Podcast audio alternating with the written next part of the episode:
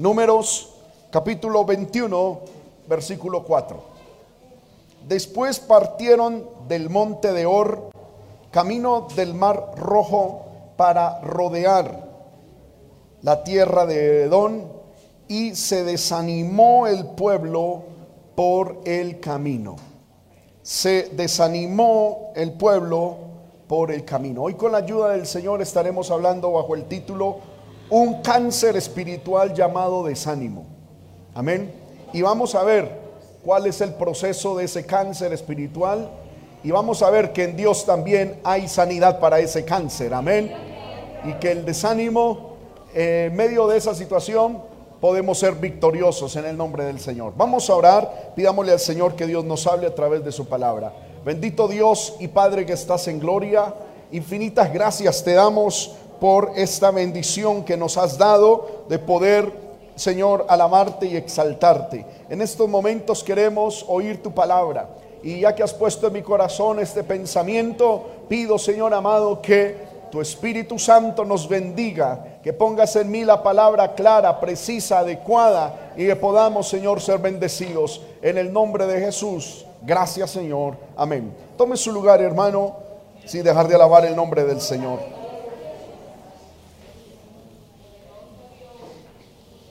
El asunto estaba claro. El paciente está muy mal, dijo el doctor. Ya nada hay que hacer, no tiene fuerzas, no tiene ganas de vivir, no tiene no hay nada que hacer, está listo para morir. El diagnóstico, dijo, su fatal enfermedad se llama desánimo. Hermano, este es la frase que, eh, con la cual leía una historia, un doctor diagnosticaba a su paciente moribundo. No era sida lo que tenía, no era un cáncer físico, no era una enfermedad degenerativa en sus, en sus órganos, en su cuerpo, era una enfermedad en el alma, era una enfermedad, un cáncer que estaba carcomiendo su espíritu y su ser, era el desánimo. Y frente al desánimo no hay nada, hermano, que pueda combatirlo humanamente si Dios no interviene en medio de nosotros. Bendito sea el nombre de Cristo. ¿Te has sentido desanimado últimamente? Desanimado porque no puedes salir de tus problemas o porque no mejora tu situación o bien porque no puedes cambiar tu realidad. Lo primero que quiero decirle, hermano y hermana, es que no has sido tú solo el que te has enfrentado al desánimo. Todos hemos vivido esta experiencia terrible, amén, de enfrentarnos al desánimo. El desánimo carcome nuestros sueños, nuestros anhelos y nuestras fuerzas. Tenemos desánimo en la vida humana, en el matrimonio, en la familia, en la economía, en la vida espiritual, ministerial, en todas las áreas, el desánimo como un virus fatal, hermanos, se modifica. Y amén. Y hay eh, eh, aplicaciones del desánimo en todas las áreas de nuestro ser. La realidad que nos rodea, hermano, no siempre es la que deseamos. Es más, cada día esperamos que cambie para poder nosotros vivir bien. Y frente a la realidad, contrastado con nuestros anhelos, es donde, hermano, encuentra nido el desánimo. Es donde cuando confrontamos la realidad que vivimos con el deseo de nosotros, que nosotros tenemos frente a la vida, es cuando se da, hermano, eh, el caldo de cultivo para que la bacteria y el virus del desánimo llegue a nuestro corazón. ¿Y qué es el desánimo? El desánimo es un déficit de actividad anímica es un déficit de actividad del alma que desemboca en debilidad. Y, esa, y esta paraliza la fuente de vida que Dios ha depositado en lo más hondo de nuestro ser. Entonces podemos decir de que el desánimo es un agente exterior que se mete en nuestro interior trayendo debilidad un cambio de vida, un cambio de cosmovisión, Ya no vemos lo, lo que, vea, lo que veíamos, ya no lo vemos igual. Y nuestras fuerzas pues han disminuido. En el Antiguo Testamento, hermano, en hebreo, hay dos palabras, o más bien, sí, dos palabras para eh, eh, mencionar el desánimo. Una de ellas es la palabra katzar, que significa descolar, interrumpir. Es todas aquellas situaciones que descolan nuestra vida, que interrumpen nuestra vida. Amén. Que traen angustia, desánimo, que nos llevan a situaciones de estrechez, de queja, aleluya, y de desánimo. También está la palabra hebrea nu, que significa rechazo, prohibir, desuadir o neutralizar las fuerzas del ser humano. En griego está la palabra atumeo, que significa sin espíritu. La palabra atumeo viene de dos palabras, a y tumos, que sin tumos es espíritu, entonces sin espíritu, amén, gloria al Señor, y se traduce en nuestro idioma como desanimado, gloria al Señor. Eso, hermano, ahí encontramos eh, la etimología del concepto desánimo. Es todo aquello que nos quita el espíritu. Es todo aquello que le quita fuerzas a nuestro ser interior. Yo le quiero decir, hermano, nosotros los seres humanos, Dios nos ha creado con una fuerza especial. ¿Cuántos decimos amén? Cuando el ser humano está con su espíritu vivo, enérgico, no hay problema que pueda en cierto sentido detener al ser humano. Amén. Las vicisitudes lo único que han hecho para el espíritu humano es enardecerlo y levantarlo y antes proyectarlo. Amén. Y grandes problemas en la historia del ser humano lo único que han servido es de plataforma para que el ser humano progrese. Pero vemos otros casos en la historia humana que ante cualquier piedrita, ante cualquier obstáculo, el espíritu humano se rinde. No porque no pueda, sino porque está debilitado por el desánimo. ¿Cuántos alabamos el nombre del Señor? Y esto, hermano, es algo que atañe a todo ser humano, pero también al cristiano. Y especialmente al cristiano. Porque Satanás sabe que cuando usted y yo unimos la fuerza de nuestro espíritu con, el poder, con la poderosa fuerza del glorioso Espíritu de Dios, literalmente para la iglesia de Dios no hay nada imposible. Amén. ¿Cuántos decimos amén? Cuando usted y yo creemos en lo que Dios nos ha dado, hermano, y confiamos y actuamos en esa confianza, no va a haber nada que nos detenga. Satanás lo sabe. Y por eso, hermano, siento que hay una comisión diabólica. Hay una comisión, hermano, demoníaca para traer desánimo, para mermar las fuerzas, para desalentar al pueblo de Dios, para, hermano, de una otra manera, eh, coartar, limitar el accionar de la iglesia y de la victoria de Dios en nuestra vida. Bendito sea el nombre del Señor pero es necesario que nosotros identifiquemos el desánimo y nos levantemos de él en el nombre del Señor. En el capítulo hermano que leímos al comienzo, encontramos al pueblo de Israel saliendo de la tierra de Egipto, pero todavía sin entrar en la tierra prometida.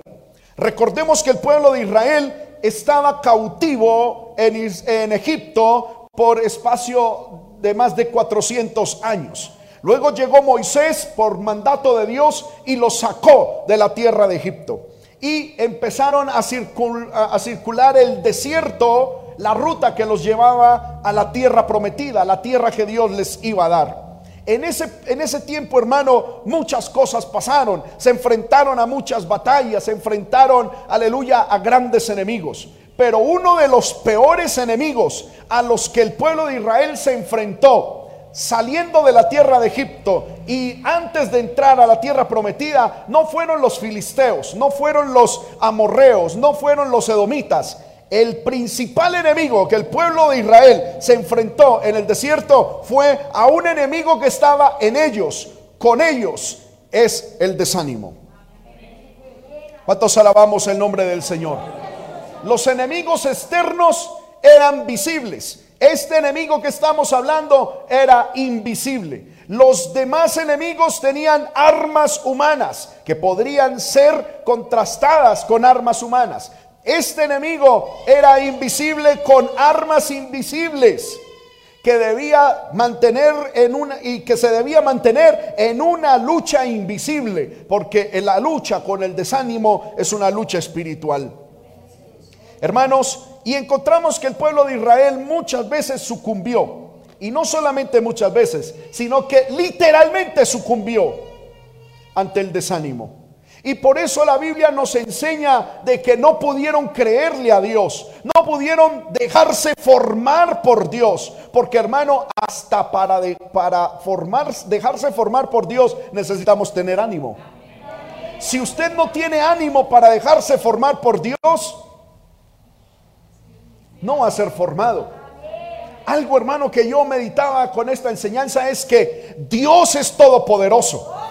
Pero Dios quiere contar contigo y Dios quiere contar conmigo. Y hasta donde usted y yo lleguemos, Dios va a llegar.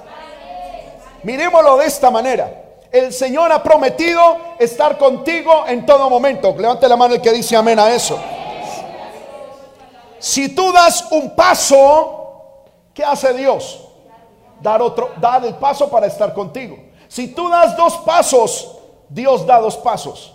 Pero si tú desanimado no das un paso, ¿qué hace Dios? Se queda ahí. Dios va donde tu fe te dirija. Donde tu ánimo te lleve. Si eres una persona de ánimo, tienes fe, vas a dar pasos de fe, el Señor te va a acompañar, el Señor va contigo porque Él ha dicho que no te dejará ni te desamparará. Pero si eres una persona que has sucumbido ante el desánimo, ante la incredulidad, te quedarás quieto ante el temor, ante los enemigos, ante tu propio desánimo. Y ha prometido Dios estar contigo y Él se quedará ahí. Amén. Bendito sea el nombre del Señor. Dios está contigo. Y por eso es que el ánimo es muy maravilloso, hermano, y una clave fundamental en el avance del pueblo de Dios. Hay cristianos, hermano, que por ejemplo dicen, ay, hermano, es que para mí es muy duro dar el paso del bautismo. No, no, no. Eh, por eso felicitamos a los hermanos que van a bajar a las aguas bautismales. ¿Por qué? Porque es en ese paso. Amén. Humanamente uno dice es susto, pero Dios está ahí. Dios dice, de ese paso que yo voy contigo, póngale ánimo, póngale ganas, que yo estoy con usted. Amén. Otros dicen, hermano, pero es que casarme, qué susto. Amén. El Señor dice, hágale, hágale de ese paso que yo estoy contigo.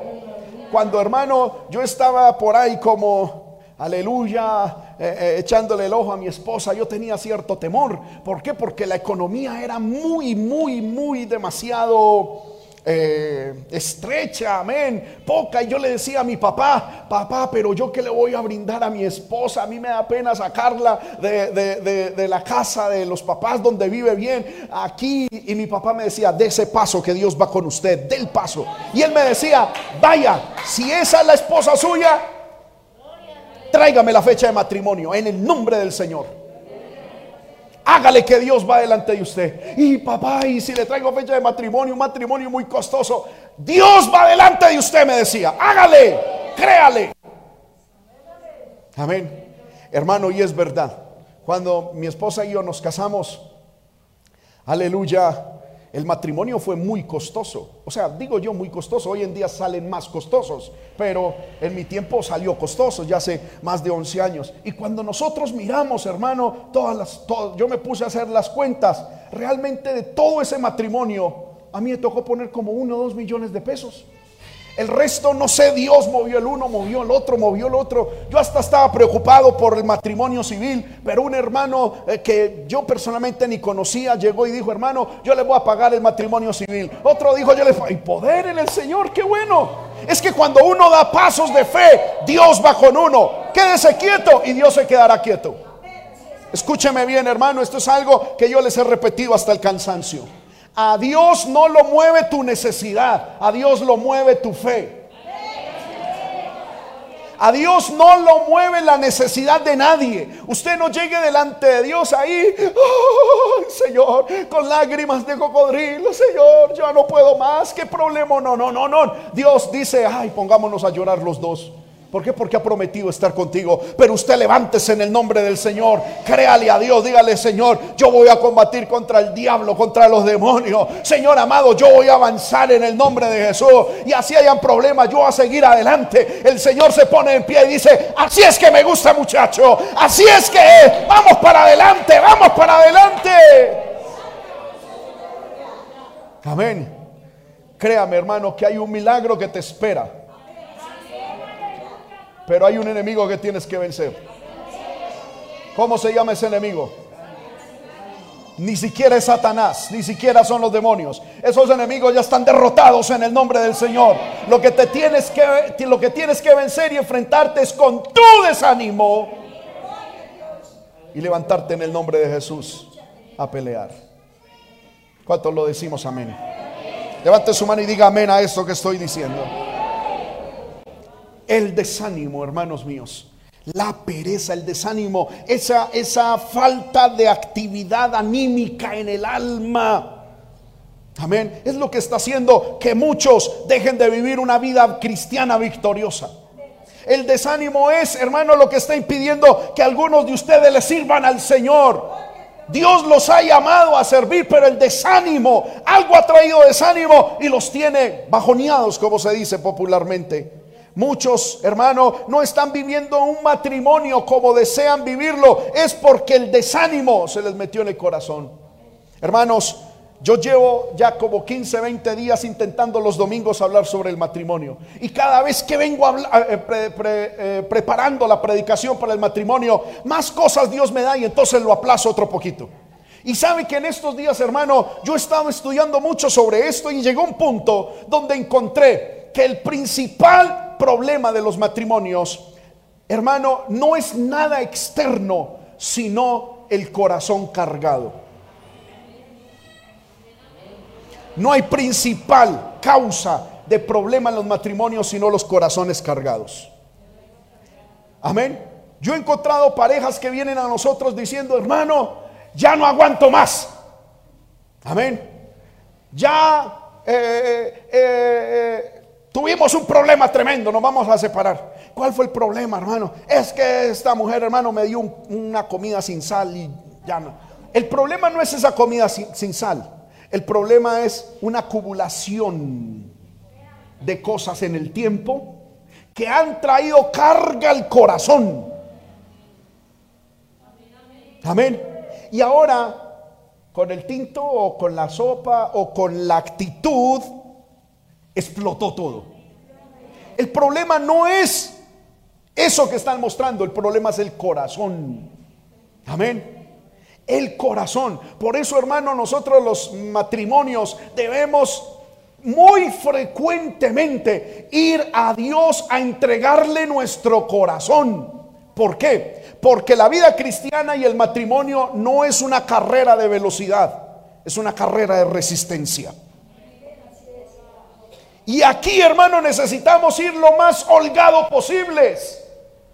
Si usted va cargando, hermano, la vida cristiana y el matrimonio y aún su propia vida, con cadenas que lo atan a amarguras, a faltas de perdón, a traiciones, hermano, a cuestiones del pasado. Es que no, me, no se acordaron de mí en mi cumpleaños. Ay, es que el día del gamín tampoco me dieron nada. El día del árbol tampoco. Nadie se acuerda de mí. Usted intenta andar, hermano, con eso arrastrando. Va a llegar el momento en que el desánimo, es decir, el, el déficit de fuerzas, se va a presentar y por eso algunos dicen, hasta aquí llego yo. Punto. Me descarrío. Divorcio. Amén. Hijos, los quiero mucho, pero se me largan. El perro se va. Fulanito, ¡ah! Hasta aquí llego yo. Amén. Realmente no son los problemas. Realmente es que los llevas en la espalda. Amén.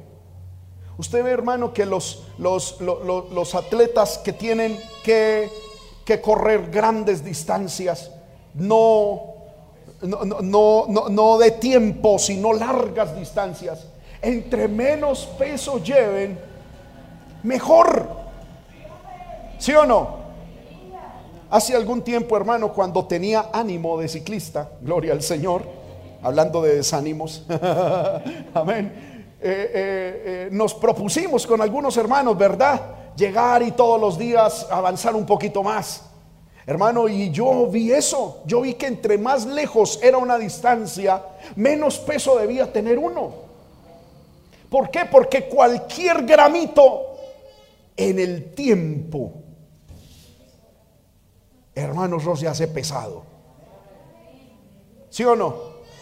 Es así de sencillo, hermano. Usted coja algo que no pese, puede ser un reloj, cójalo en su mano, estire su mano y usted va a ver que usted dice, eso no pesa nada. Pero sostenga eso así media hora. Llévelo a una hora. Hermano, en estos días me mandaron un video y el Señor me lo trae ahora a la memoria. Una cosa sorprendente. En Estados Unidos crearon una caja de vidrio donde tenía en efectivo más de un millón de dólares. Una caja en vidrio. Hermano, ahí se veía esa cantidad de dinero. ¿Usted sabe cuánto es un millón de dólares? Y pusieron una cantidad de jóvenes diciendo, la única manera para ganarse esto es que usted ponga la mano sobre la caja. El último que quite la mano de la caja se gana ese millón de dólares. Hermano, yo dije, esta gente se va a hacer matar. Amén. Y, lo único que debían poner era la mano, eh, eh, la mano quedaba así, casi que a la altura de los ojos de ellos. Tenían que poner la mano. Pasaron un día, dos días. Hermano, dos días y medio. Y el primero, no sé qué le dio, le dio un espasmo y la quitó para afuera. El otro para afuera.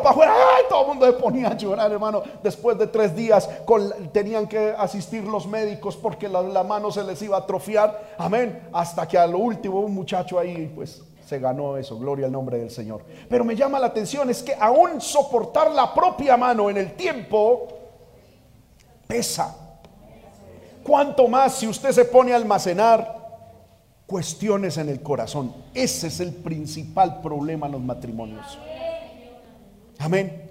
Hermano, porque es que parecemos un disco duro para grabar todo. Todo lo malo. Amén. Lo bueno, eso sí, se nos olvida. Pero lo malo, hermano, eso está vivito ahí. Grabado como con cincel. Aleluya. ¿Quién camina y quién aguanta así? Ahora, muchas veces para el ser humano le es difícil borrar eso. Pero para eso tenemos a Dios.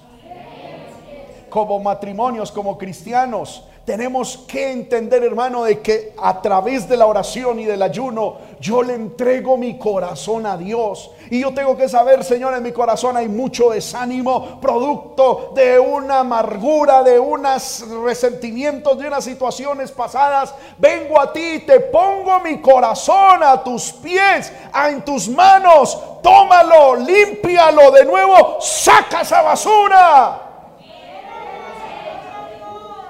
Y créame hermano que el Señor va a ser de corazón nuevo. Y ese cónyuge, ya, llámese hombre o mujer, amén, de pronto va a seguir siendo el mismo, pero usted va a notar una diferencia en usted. Amén.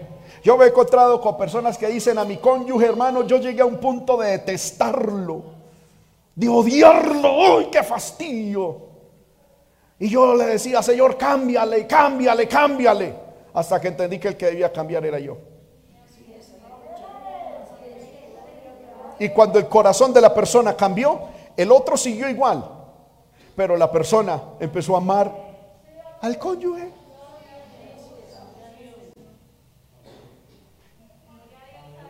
¿Cuántos alabamos el nombre del Señor? Necesitamos que Dios tome nuestros corazones y que Dios los haga de nuevo. Yo lo digo, hermano, porque yo viví de adolescente esa experiencia. Yo recuerdo que en mi adolescencia yo amo, yo amo mucho a mis padres. Amén. Pero de adolescente llegué a un punto, hermano, en que todo me chocaba de mi papá. todo. El perfume, cómo se vestía, cómo caminaba. Yo decía, ay, pero ¿por qué come así? Yo lo miraba lavarse los dientes y... Eh.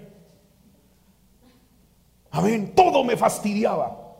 Hermano, y, llegué a un punto en que como que... Amén. Ahí donde yo les dije que yo me quería ir para otro país. Amén. Y, gloria al Señor, me largo. Amén. Lo único que no me lo único que no me chocaba de mi papá era el bolsillo. Amén. Eh, eso sí me gustaba. Gloria al nombre de Cristo. Pero el resto. Amén. Todo. Y un día yo escuché una predicación donde entendí que el problema no era él. El problema era mi corazón. Y le puse a Dios mi corazón. Y le dije, Señor, quítame tanta perversidad. Te entrego mi corazón. Mi papá hasta el día de hoy se sigue lavando los dientes de la misma manera. Se sigue vistiendo casi igual, sigue caminando igual. Pero usted cree que en mi corazón hay algún tipo de rechazo? No. El problema no es que el mundo cambie para que yo sea feliz. El que debe cambiar soy yo para vivir feliz en el mundo en el que me tocó vivir. Ya les he comentado a ustedes la historia de una mujer que llegó ante mi papá diciendo, pastor, mi esposo es un borracho, mujeriego, hijo del diablo. Y yo le pido a Dios que lo cambie y nada que pasa. Y mi papá le dijo, ¿y qué tal si la que tiene que cambiar es usted? Y ella, ¿cómo? Si yo soy espiritual, soy cristiana, ayuno tres veces a la semana, doy diezmo de todo lo que gano. Amén. Yo, una hija de Dios, no, el que tiene que cambiar es el hijo del diablo. Y mi papá le dijo, ore para que Dios la cambie a usted. Y ella ahí a regañadientes entendió y le pidió a Dios que la cambiara y Dios la cambió. El esposo siguió borracho, pero ella lo empezó a amar. Ella lo empezó, hermano, a respetar. Ella lo empezó a valorar. Y cuando el esposo vio en ella ese cambio, le dijo, mija, ¿qué pasó con usted? Yo también necesito ese cambio me da pena con usted llegar borracho. Yo necesito cambiar. Y ella le dijo, el único que me cambió fue Dios, el Señor. Yo también, hermano, llegó a la iglesia. Yo me acuerdo ese día en que ese hombre llegó a la iglesia, recibió a Cristo. Y me acuerdo esa mujer cómo lloraba el día en que él se bautizó. Amén. Dios necesita que alguien cambie en su casa. Y déjeme decirle, muchas veces no es el más problemático, es usted. Amén el desánimo muchas veces se apodera de nuestros corazones, hermano, porque es la acumulación de muchas cosas en nuestro corazón. Y ese es el principal problema. ¿Por qué gente se sale del trabajo de un momento a otro? Por acumulación de cosas en el trabajo, eh, en el corazón. ¿Por qué se cambian de ciudad? Por acumulación de cosas. Amén. El problema no está en el trabajo, el problema no está en la, en, la, ciudad, el problema no está en el hogar, el problema no está en la iglesia, el problema no está en Dios, el problema está en el corazón. Amén.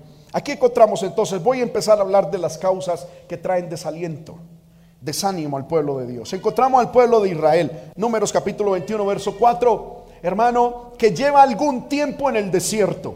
Y si usted va a números capítulo 21, el versículo 1 encontramos del versículo 1 al 3 que los, a ver, el pueblo de Israel iba por el desierto en dirección a la tierra prometida. Y se estaban enfrentando cada vez con batallas, con desafíos.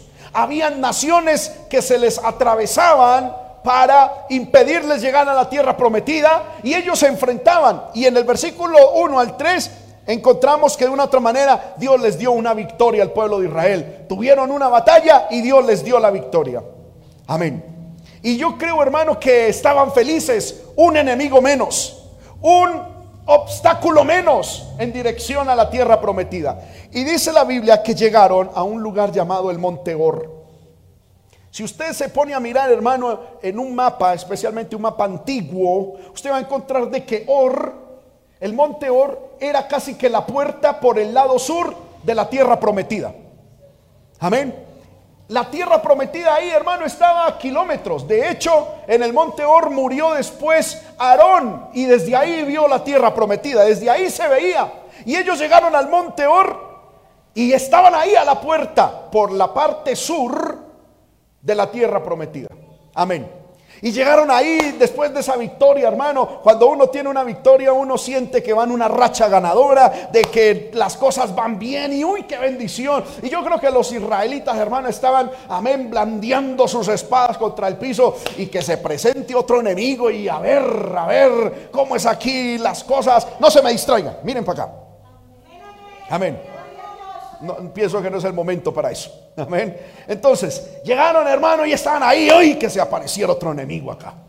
Aleluya. Cuando de un momento a otro, el arca y la nube, que eran los que los dirigían, porque recuerden que ellos se movían, era porque la nube de Jehová los dirigía. De un momento a otro, seguramente la nube se alzó y ellos dijeron, estamos a puertas de la tierra prometida, vamos para allá. ¿Y sabe qué hizo la nube? En vez de dirigirse para el norte, donde estaba la tierra prometida, alzó vuelo y para el sur, para abajo. Porque dice la Biblia, después partieron del monte de Or, camino del mar rojo. Y el mar rojo quedaba no al norte donde estaba la tierra prometida, sino al sur Amén. Estaban a puertas de entrar a la tierra prometida. Y en vez de la nube que era Dios levantarse y agarrar para el norte, que entre otras cosas era la estrategia mm, la, la mejor. ¿Por qué?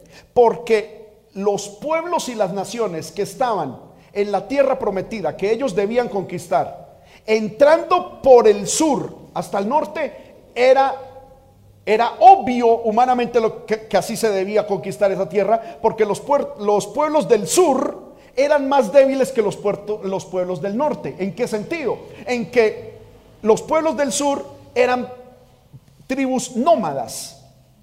Y y las naciones del norte ya eran naciones establecidas con ejércitos establecidos. Entonces, si uno se pusiera a mirar desde el punto de vista humano, la entrada a la tierra prometida era por el sur, coger tribus independientes, débiles, irlas conquistando, conquistando, conquistando, ir capturando más ejército, más armas, para luego enfrentarse a las naciones grandes. El problema, hermano, es que Dios no funciona con estrategias humanas. Porque la estrategia de Dios era llevarlos de nuevo al pueblo de Israel al sur para que dieran una vuelta a Edón y meterlos por el norte. Para que empezasen a hacerle frente a las naciones más grandes. Ahí fue donde se encontraron con Jericó, con, con el país de ahí. Amén. Y todas esas naciones poderosas. Pero ellos humanamente estaban a puertas de obtener el sueño de sus vidas, entrar a la tierra prometida. Amén. Yo creo que ellos decían, ahora sí, mi hija, yo le voy a comprar una casita, le voy a y vamos a sembrar lechugas, tomates, y, nuestros hijos van a criar en una tierra bien hermosa. Y ay, no, no, no, no, no. Y se daban besos. Ay, mi hijo, gracias. Ay, es que seguir a Dios es tan hermoso. No, qué bendición. Y se levanta la, arca, la nube y para el sur.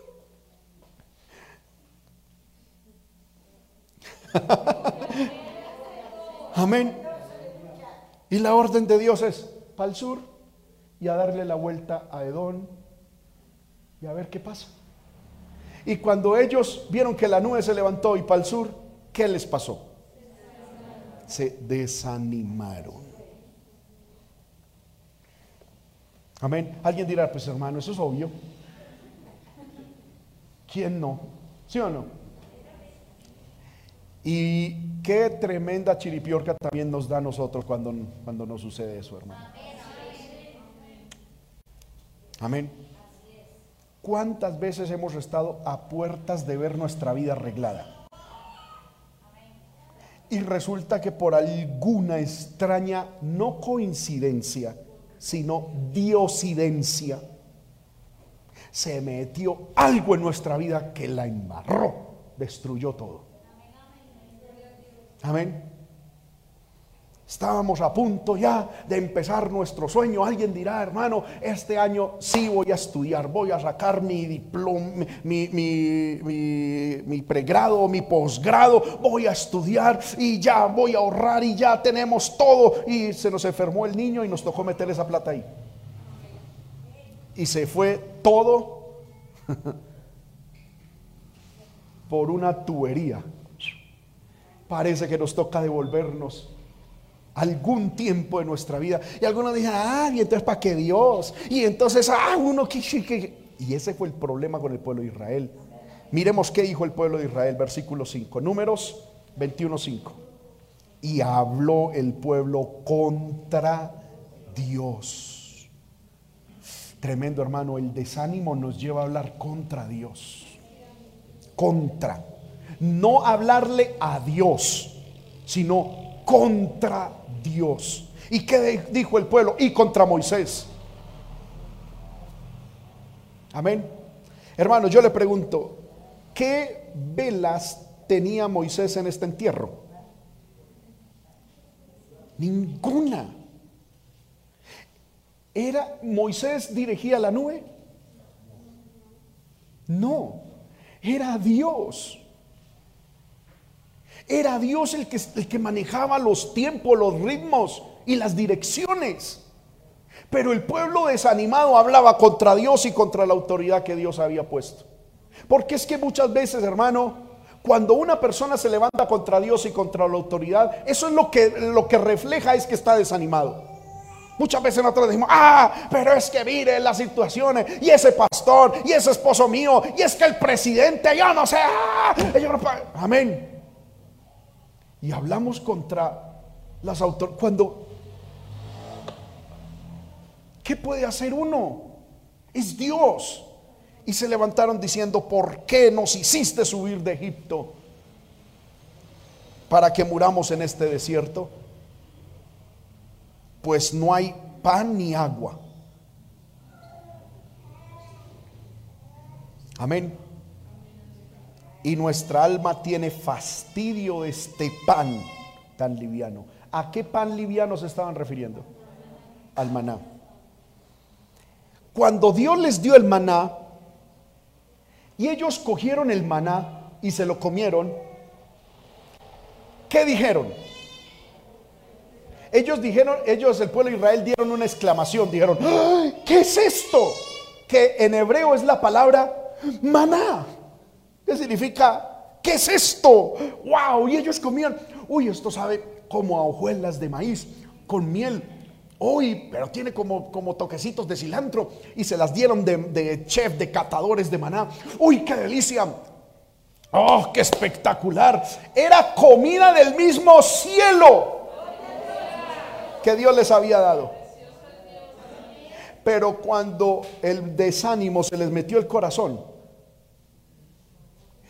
no es que Dios les haya cambiado la receta. No es que el maná haya cambiado sus ingredientes. El problema era el corazón, el desánimo en el corazón. ¿Cuántos de ustedes, hermano, vinieron a Cristo y cuando vinieron a Cristo, Dios los impactó con la palabra y dijeron, wow, qué palabra, uy, no, yo voy a seguir a él, pero con el tiempo, la misma palabra que Dios da ya se torna fastidiosa, cansona. Vinieron a la iglesia y ay, qué bendición. Yo sentí la presencia de Dios, pero después, ay, qué fastidio eso. El problema no es Dios, el problema no es la iglesia, el problema no es la predicación, el problema es el corazón, es el desánimo del corazón. Amén.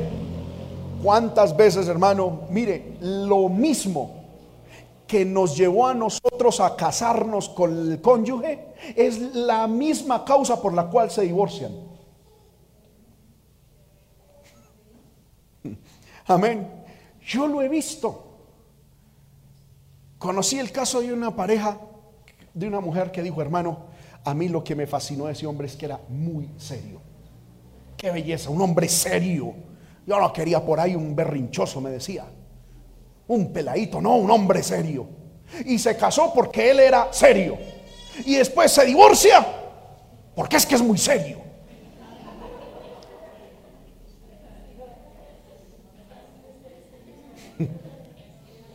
¡Qué tremendo! El problema no es la seriedad del otro. El problema es el corazón. Al pueblo de Israel al inicio el maná les había a gloria. Y después les había a tierra. Amén. No era el maná. No era que Dios hubiese cambiado la receta. Era el corazón. Era el desánimo que había en el corazón. ¿Cuántas personas dijeron, hermano, yo me quiero casar con esta mujer? Uy, porque es que me fascina, mire, es trabajadora, es trabajadora. Y luego se divorcian, ah, que de tanto trabajar, hermano, que esa trabajadera.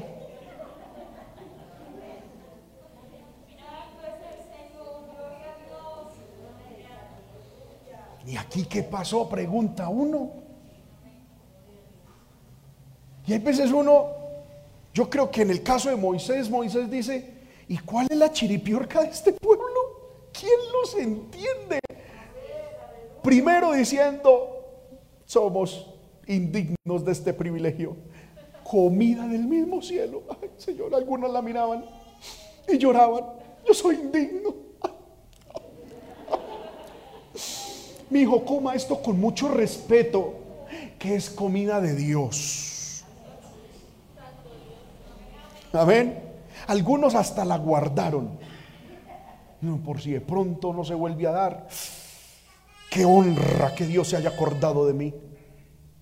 y después, ¡ay, qué fastidio este maliado pan! Son los efectos del desánimo. El desánimo, escúcheme bien, nos cambia la visión de las bendiciones que Dios nos ha dado. Y el desánimo es la puerta que nos permite entrar o por la cual entra el desierto externo al corazón. Porque el problema no es andar en el desierto. El problema es cuando el desierto se mete al corazón. Cuando la arena del desierto se mete en el alma. ¿Y cuál es la puerta? Que, hermano, el portal, digámoslo así, que permite que el desierto externo se meta en el, en el corazón, es el desánimo. Y dice la Biblia, me llama la atención esto, hermanos. Ellos se quejan porque no tenían pan, pero tenían maná.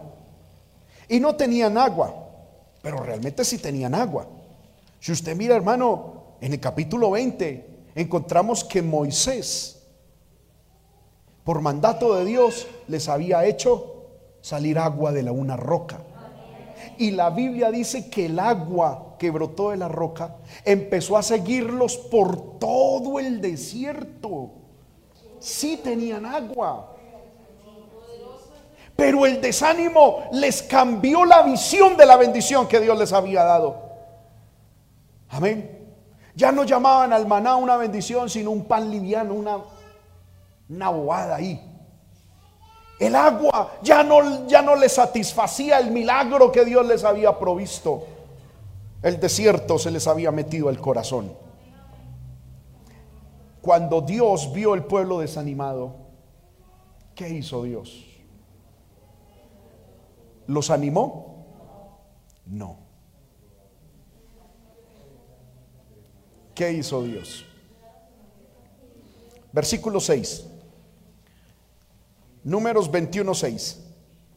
Envió Jehová entre el pueblo serpientes ardientes.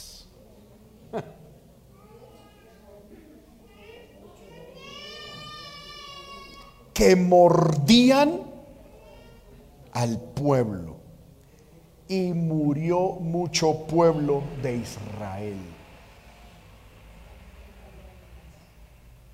Dios no llegó diciendo, hijos míos, están desanimaditos. Ay, ticos venga, yo les doy un abracito. Ánimo, papito, ánimo, ánimo, ánimo. Échele ganas. No, Dios no trata el desánimo con palmaditas en la espalda. Dios trata el desánimo con serpientes ardientes.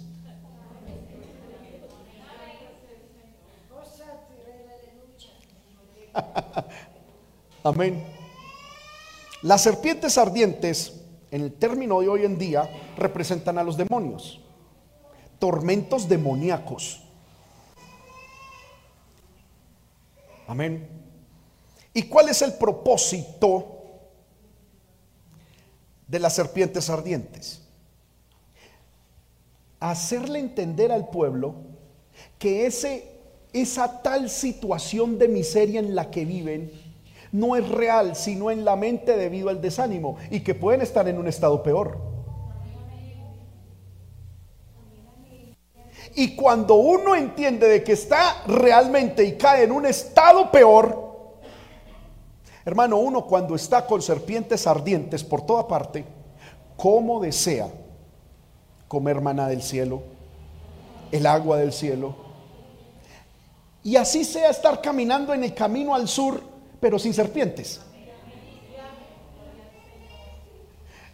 Es decir, cuando uno no aprovecha y no valora lo que Dios le ha dado, y uno está en Guatepeor como anhela Guatemala. ¿Sí o no? El Señor con esto le estaba diciendo al pueblo, ustedes de verdad quieren saber qué es estar mal. Tengan. Ahí se les va a quitar el desánimo.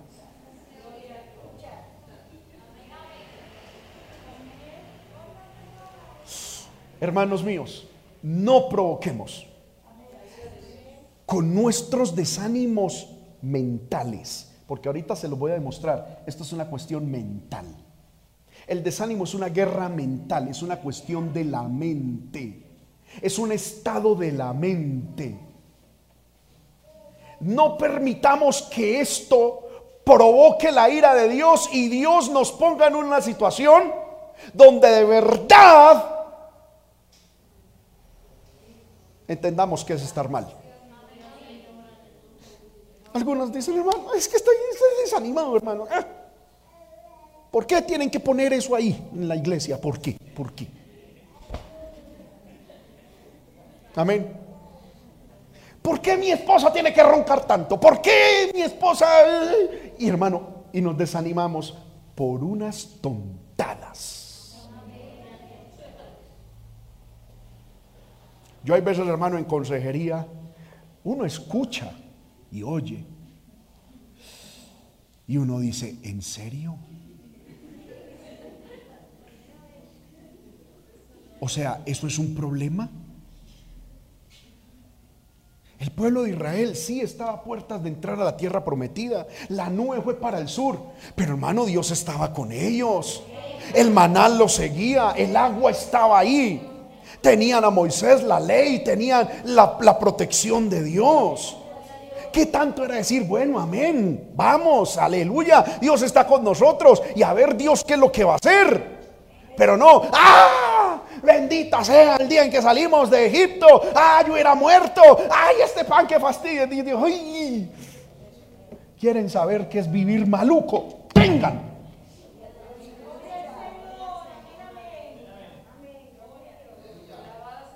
Usted que hermano está desanimadito, que está desanimadita, quiere probar que es de verdad vivir mal. Anímese.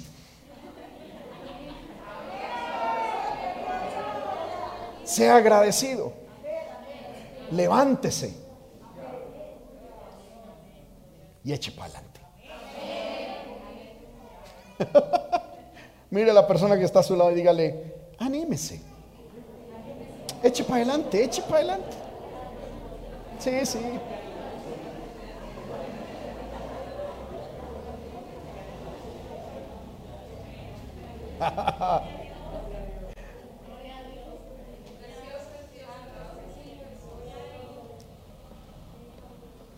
Amén tanto chicharrón, tanta cosa para después el pueblo de Israel venir a Moisés y decirle hemos pecado. Por haber hablado contra Jehová y contra ti. Y luego decirle a Moisés, por favor Moisés, nosotros hablamos muy mal de usted, pero vaya, ruegue a Dios por nosotros, por favor, que nos quite estas serpientes. Amén. Tanto problema en el matrimonio para que después que se acabe, mi hijo vuelva. Vamos a una consejería, sí. Mire que yo no soy capaz de dormir sin su ronquido. Ah. Hermanos míos, esto es una cuestión mental. Es una cuestión mental. El desánimo es una cuestión mental. Se lo voy a mostrar ya, aunque era eh, eh, tema de otro punto, pero se lo voy a mostrar ya. En el libro de Isaías, capítulo 57,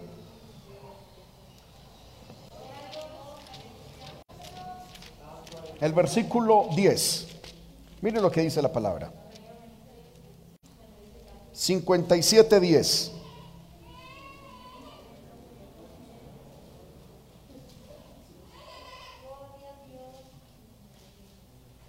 Dice, en la multitud de tus caminos te cansaste, pero no dijiste no hay remedio. Hallaste nuevo vigor en tu mano, por tanto no te desalentaste. ¿Usted cómo interpreta ese texto? Dios le está diciendo al pueblo de Israel, porque el pueblo de Israel vino desanimado delante de Dios, diciendo, ay Señor, ya no tenemos fuerzas. Leas el capítulo 57 en su casa y verá, Señor, ya no tenemos fuerzas. No, esto es muy duro. Eso de estar sacrificando, de ir al templo, la oración, eso como que no ha resultado en nada. Yo estoy muy desanimadito. Y el Señor llega y le hace una comparación diciendo, oiga, en la multitud de los caminos de ustedes, Ustedes se cansaron, pero no dijeron, no hay remedio. Antes encontraron nuevo vigor en sus manos y no se desanimaron. Y entonces el versículo 11 dice, ¿realmente qué fue lo que les hizo a ustedes desanimarse conmigo? Amén. Dice, ¿y de quién te asustaste y de quién temiste que has faltado a la fe? Lo que el Señor está diciendo, ¿por qué usted en unas cosas sí se desanima y en otras no?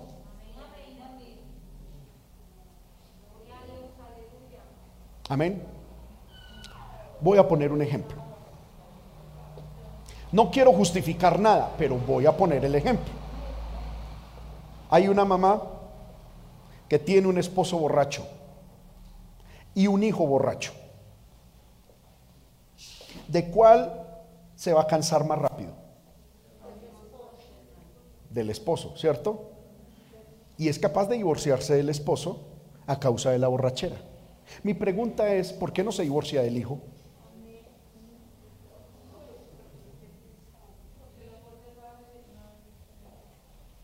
Porque el desánimo es selectivo. Uno se desanima cuando quiere, con quien quiere y por lo que quiere. Amén.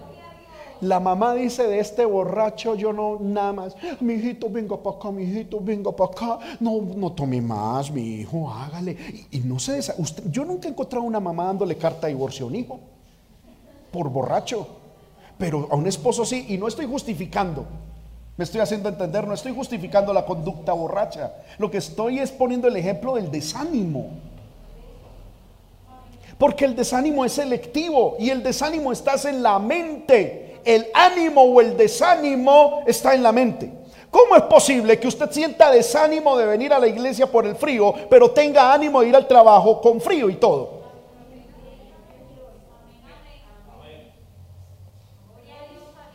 Amén. Es selectivo. Poder en la sangre de Cristo.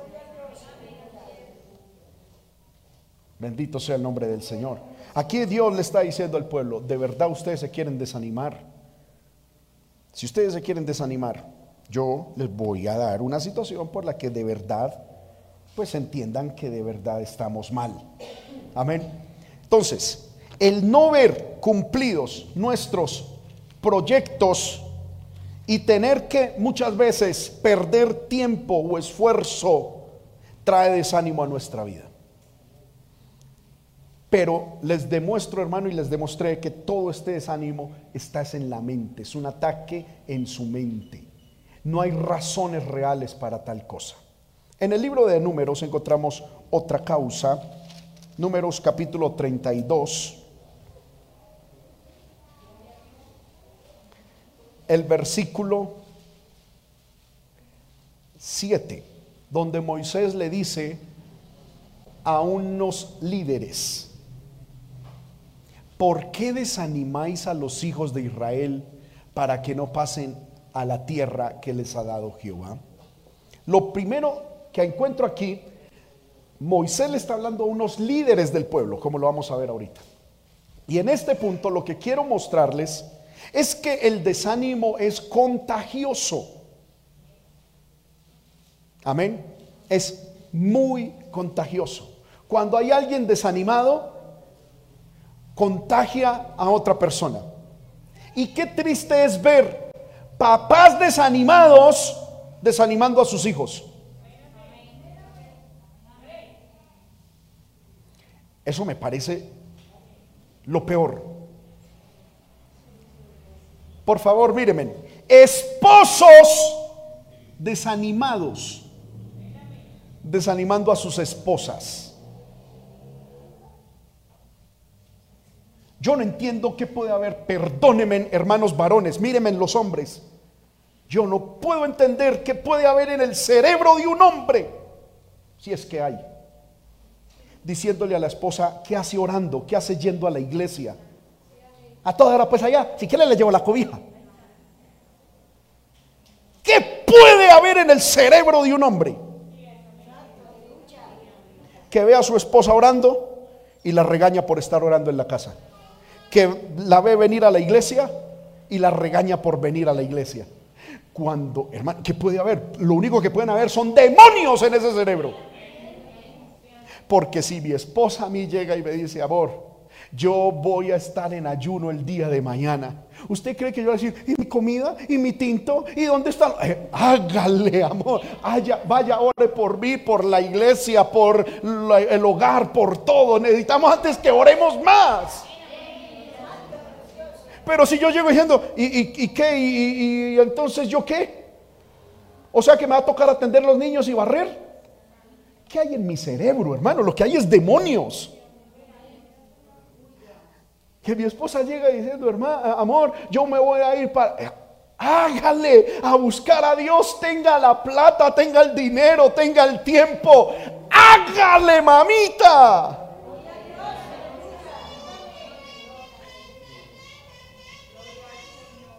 Amén.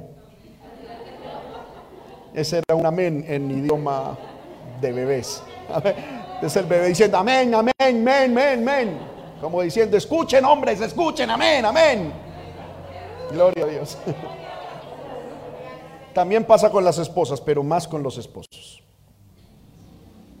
Hermano, tiene uno que tener demonios en la cabeza para estorbarle a la esposa buscar a Dios y ponerle problema. Bueno, si se quiere ir para allá, me tiene que dejar la comida hecha, eh, la ropa planchada, la ropa lavada, la casa arreglada, las cuotas pagadas, eh, eh, todo listo. Que hermano, por Dios, perdóneme, tiene uno que estar endemoniado para impedirle a un hijo, a una esposa, venir a la iglesia a buscar a Dios.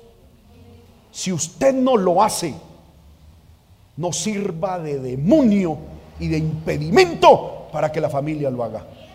Porque la Biblia dice, en el mundo tendréis aflicción, mas hay de aquel que pone tropiezo. Ay, Jesús dice, ay. Y cuando Jesús dice ay, es una ay, ay, ay. ay de aquel por quien viene el tropiezo.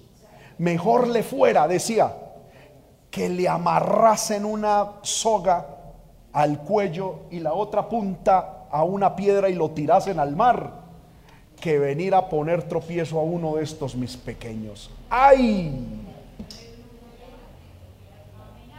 ¡Ay! Amén. Mujeres también que se levantan contra los hombres. ¿Pero qué? O sea que usted ya no toma, o sea que usted ya no fuma. O sea que, ay, y entonces, a toda hora en la iglesia, como un día yo escuché una mamá que le dijo a un hijo, lo prefiero ver en la drogadicción y en la cárcel o muerto que en esa iglesia.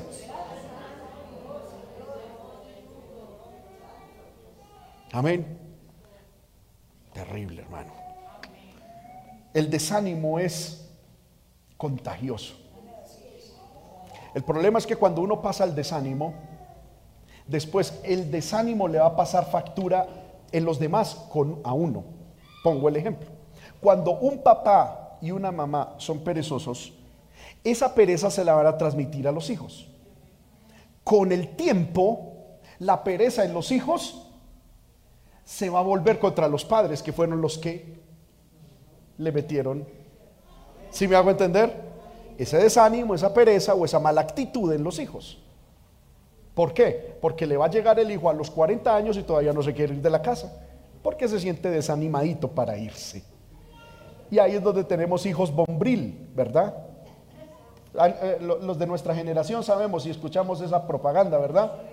El bombril, esos hijos bombril, hermano, que uno no sabe qué hacer con ellos. Amén. ¿Por qué? Porque uno les metió eso. Cuando usted le mete desánimo espiritual a sus hijos, el día de mañana, cuando estén desalentados, no tengamos el atrevimiento de venir delante del Señor. Señor, se me desanimaron los chiquitos. Amén. Porque el Señor te va a enrostrar. Fuiste tú.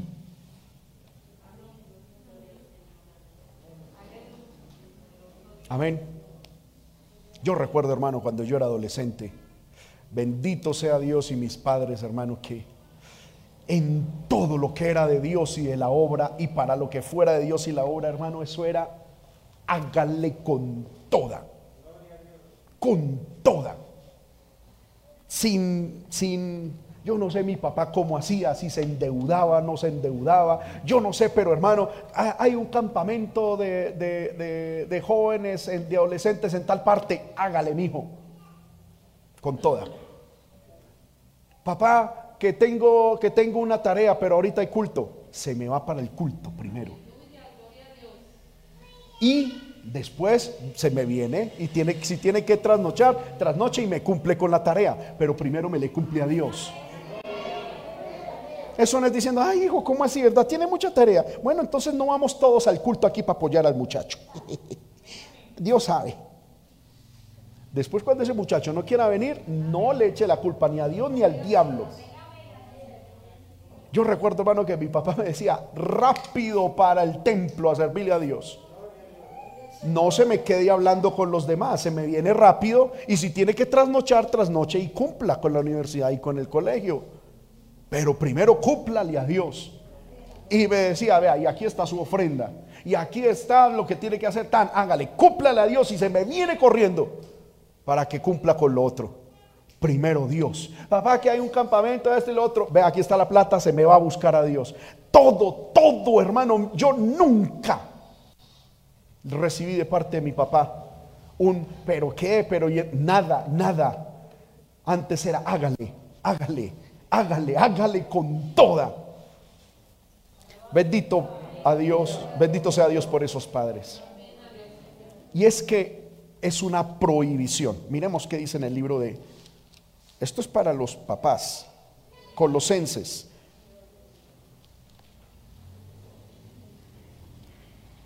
Libro de Colosenses, capítulo 3. Déjeme mirar aquí bien la cita. Versículo 21.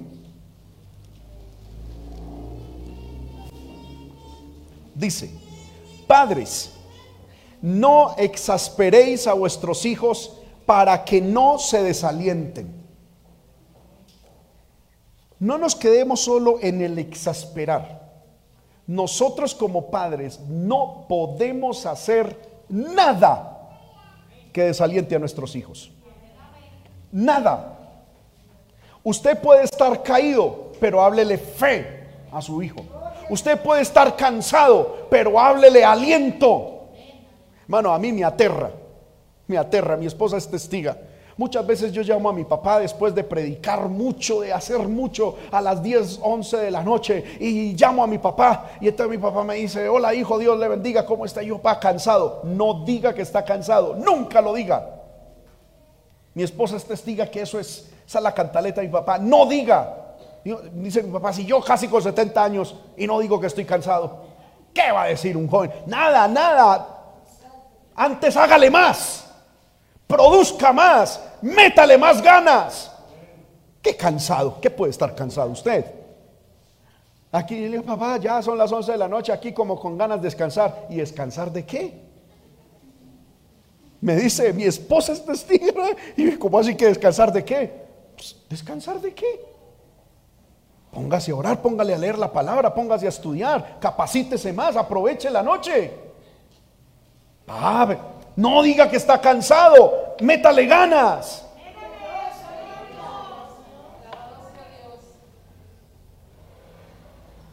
Mi esposa que está aquí sabe que es verdad. Ella a veces ni lo llamo, yo digo, ¿para qué? Y me vacía. Amén. De verdad está uno cansado y lo llama y ¡ay! sales uno vacío ahí. Y él llega y me dice, mire, yo tengo casi 70 años y en la mañana hice esto, fui, prediqué, fui, visité, hice esto, visité, ta, ta, ta, ta, ta, ta, y aquí estoy fresco y nada, normal. Amén.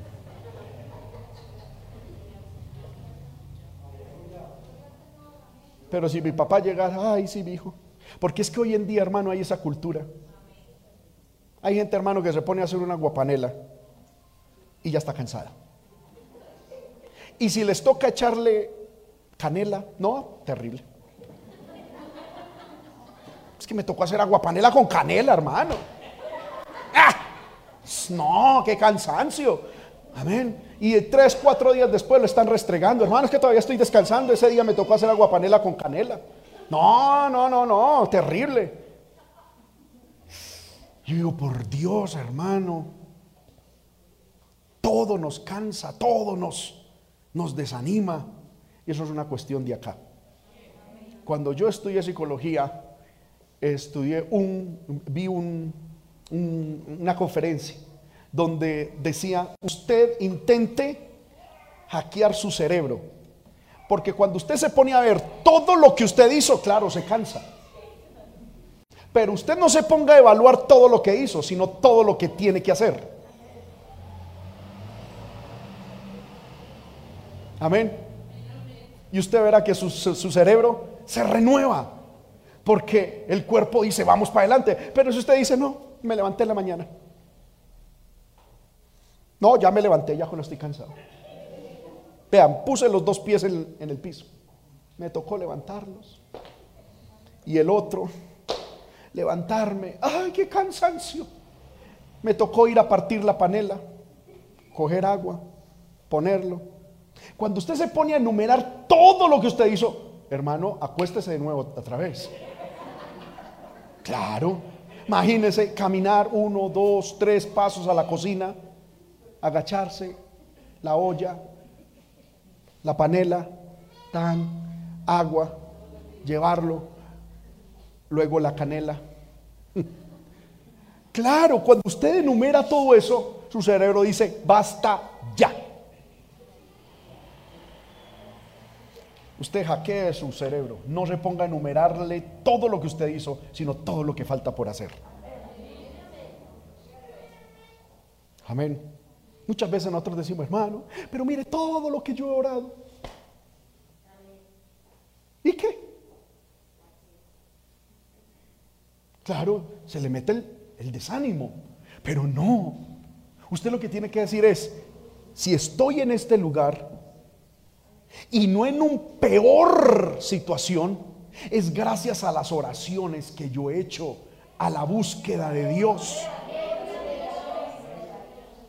Y si estoy aquí, es gracias a Dios. Y si mañana quiero estar en una mejor situación, más ganas le meto. Porque es que nosotros pensamos que estamos aquí, que esto es automático. Hermano, créame que si estamos en como estamos, es porque Dios ha peleado por nosotros. Porque su oración sí ha tenido efecto. Porque Dios sí lo ha escuchado. Porque sí se ha buscado a Dios. Si no se hubiese buscado a Dios, usted y yo estaríamos en una situación peor. ¿Quién sabe en dónde estaríamos? Entonces no se ponga a hacerle sumatoria de lo mucho que ha hecho. No, Proyectese a dónde quiere llegar. Hay que llegar a la tierra prometida. Hay que buscar bendiciones. Hay que levantar generaciones poderosas. Hay que buscar almas para el reino de los cielos. Amén. El desánimo es contagioso. No contagia a otros. Y cuando usted ve a alguien desanimado, huyale como si viera el mismo diablo. ¿Qué haría usted si usted supiese que la persona que está a su lado tiene COVID? Tiene COVID. ¿Qué haría? Amén. ¿Qué haría usted? Alejarse. Lo primero que pondría es el tapabocas, ¿sí o no? Aunque usted sabe que eso no sirve para nada, pero lo primero. Porque hermano, si usted cree que no, nos hemos muerto por el tapaboca, estamos más engañados que cualquier otra cosa. ¿sí? Lo primero que usted se pone el tapabocas. Lo segundo que empieza es, ay, ¿y por aquí qué hay? A mirar, a alejarse de la persona y, y alejarse. ¿Sí o no? Y lo segundo y lo tercero que dice, hm, qué irresponsable esa persona, sabiendo que tiene y aquí. Amén. Lo mismo pasa cuando usted detecte un desanimado. Un desanimado hermano, deberíamos huir de esa persona. Póngase el tapabocas espiritual. Amén. Pero en este caso es póngase el tapa orejas. Para que el virus del desánimo no le entre por los oídos. Pero algunos se ponen, Julianito está desanimado. ¿Y por qué está desanimado? Sí. Ay, yo también. Amén. Cierto que sí, es que yo también tenía razón entonces, sí. Mm. No, póngase el tapa orejas y huya. Porque el desánimo es contagioso. Moisés le dice a los líderes, ¿qué hacen ustedes desanimándome al pueblo? Porque hay líderes en la congregación que en vez de meter ánimo, meten desánimo. Amén y meten miedo y meten mensajes, hermano, como los diez espías en el tiempo de Moisés. Eso no lo vamos a lograr. Amén. El desánimo está en la mente, hermanos. El ánimo está en la mente. El Señor dice, ¿por qué para unas cosas sí se desaniman y otras no? Es necesario que nosotros, hermano, nos levantemos. ¿Cómo vencer el desánimo? Permítame unos minuticos y ya termino. Primero, reconozca que usted ha sido infectado con el desánimo. Entiéndalo. El problema no es la política, no es la economía, no es su cónyuge, no es la iglesia, no es nada externo. Entienda, usted está desanimado. Amén. Admita y reconozca que está desanimado. Identifique la causa de su desánimo. Esto fue lo que me desanimó. Amén entienda de que el desánimo es un estado de ánimo que usted se permitió y por lo tanto usted debe salir de él. Amén. Usted es el responsable. Y entonces, ¿qué debe de hacer? Venga el Señor. Ponga delante del Dios el corazón sin fuerzas, que Dios es el que fortalece. Dios es el que fortalece. Espera en Dios, confiesa su necesidad Permita que el Espíritu Santo le ministre paciencia, fuerza, esperanza, alegría y retome lo que Dios le ha puesto a hacer. Estemos de pie, hermanos, en aleluya.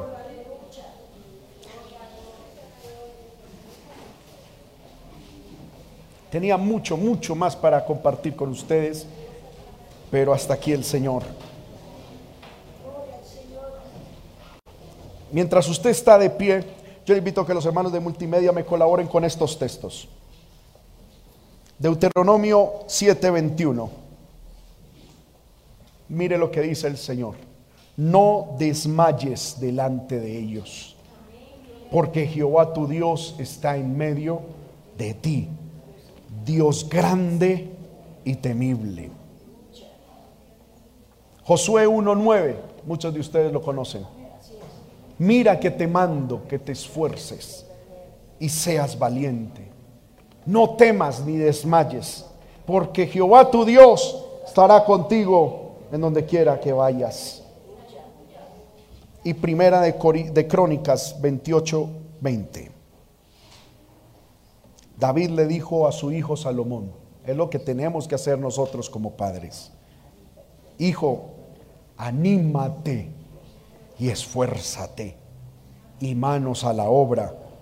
No temas ni desmayes, porque Jehová mi Dios, o oh Jehová Dios mi Dios, estará contigo.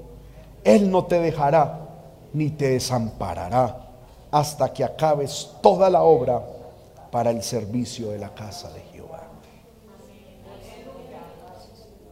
Dios te dice, no temas ni te desanimes. ¿Estás desanimado? Reconócelo delante del Señor. No se ponga a decir, ay Señor, pero es que como con, con esta situación. No, es usted el que lo permitió. Reconózcalo delante del Señor. Y el Señor, me permití estar desanimado. Se me han menguado las fuerzas, pero vengo a ti porque quiero seguir adelante. Porque tengo que seguir adelante. Y porque con tu ayuda voy a seguir adelante. Dame fuerzas. No sé cuántos pueden levantar sus manos, hermano, en esta hora y orar al Señor de esa manera. Aleluya. Aleluya, aleluya. Ore al Señor. Amén. Si alguien, hermano, desea pasar al altar, venga a este lugar y presente su vida delante del Señor. Oh, gloria al Señor. Oh, gloria al Señor. Siempre lo digo, hermano, no tengo que estar aquí predicando a los gritos, a los gritos. Aleluya, para que alguien acuda al altar. Es la palabra, es la palabra. Si usted desea, hermano, venir y decirle, Señor, yo he permitido que mi corazón se desanime. La verdad es que no tengo ánimo, Señor, se me ha ido las fuerzas. Aleluya. Pero Señor, vengo a ti reconociendo. Ore al Señor. Usted no pasa aquí delante de mí. Oh, gloria al Señor. Oh, gloria a Dios, aleluya. Oh, gloria al Señor. No viene a orar a mí, yo no puedo hacer nada. Dios sí lo puede hacer. Dios lo puede hacer. Él da fuerzas al que no tiene ninguna. Él da ánimo. Aleluya, aleluya. No es hora de decirle, Señor, cambia mi situación, cambia mi problema, cambia, Señor amado, esto. No, no, no es hora de decirle eso. Es decirle, Señor, fortaléceme, fortaléceme, fortaléceme, fortaléceme, fortaléceme, fortaléceme. Aleluya, aleluya. Yo siento que el Señor está aquí en medio de nosotros. Siento que el Espíritu de Dios está dando fuerzas. Siento que el poder de Dios, hermano, ministra fuerzas, ánimo para aquel que lo pide, para aquel que, aleluya, reconoce su necesidad delante de Dios. Aleluya, el Señor no está aquí diciendo, ¿por qué te desanimaste? No, Aleluya, el Señor lo que está diciendo es, toma fuerzas, toma fuerzas. No te dejes opacar, no te dejes amilanar, no te dejes desubicar, no te dejes entristecer, no te dejes robar la vida, no. El diablo eso es lo que quiere. El, el diablo quiere verte totalmente cancelado, cancelada. El diablo lo que quiere verte es totalmente, eh, eh, aleluya, encarcelado espiritualmente o hasta en un cementerio. No lo permitas, levántate, recibe fuerzas. Recibe fuerzas, recibe fuerzas, recibe fuerzas, recibe fuerzas de Dios en esta hora. Oh, aleluya, aleluya, aleluya. Aleluya, recibe fuerzas. No vengas presentándole a Dios tu problema, lo que te dijeron, lo que te hicieron. No, no, no, no, Dios ya lo sabe. Eh, Dios te pregunta es, ¿por qué estás así tú? ¿Acaso no estoy contigo? ¿Acaso no estoy contigo? ¿Acaso no he sido yo el que te ha llamado? ¿Acaso no he sido yo el que te ha fortalecido? Oh, aleluya, aleluya, aleluya. ¿Acaso no he sido yo el que te ha salvado? ¿Acaso no he sido yo el que te ha traído hasta aquí? Que vele beishua aquí jamás alaila aquí amaisa aloha. Y rababa y suama kendo aloha. Hermano, levántese en el nombre de Jesús. Aleluya, sacúdase, sacúdase de ese, de, de, de, ese desánimo, sacúdase de eso, diga hasta acá llegó, hasta acá llegó ese desánimo, hasta acá llegó esa situación. Aleluya. No pienses lo que el diablo pone en tu corazón. Hoy dices eso, pero mañana volverás a estar desanimado. Mañana vuelve a enfrentarte contra ese enemigo. Vuelve a enfrentarte cuantas veces sea necesario. Pero vas a dejar tu vida espiritual vas a dejar tu ministerio, vas a dejar, aleluya, tu llamado, vas a dejar tu hogar, tu familia en las manos del diablo solo porque estás desanimado o desanimada.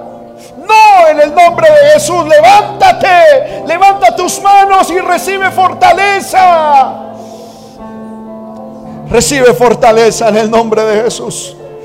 Recibe fortaleza en el nombre de Jesús. Recibe fortaleza. El Señor te da fuerzas, el Señor te da fuerzas. Aleluya, aleluya, aleluya. Adoremos al Señor. Levante su voz, hermano, y adore al Señor. Pídale fortaleza, pídale ayuda espiritual. Dígale, Señor, hasta aquí llego con esta situación.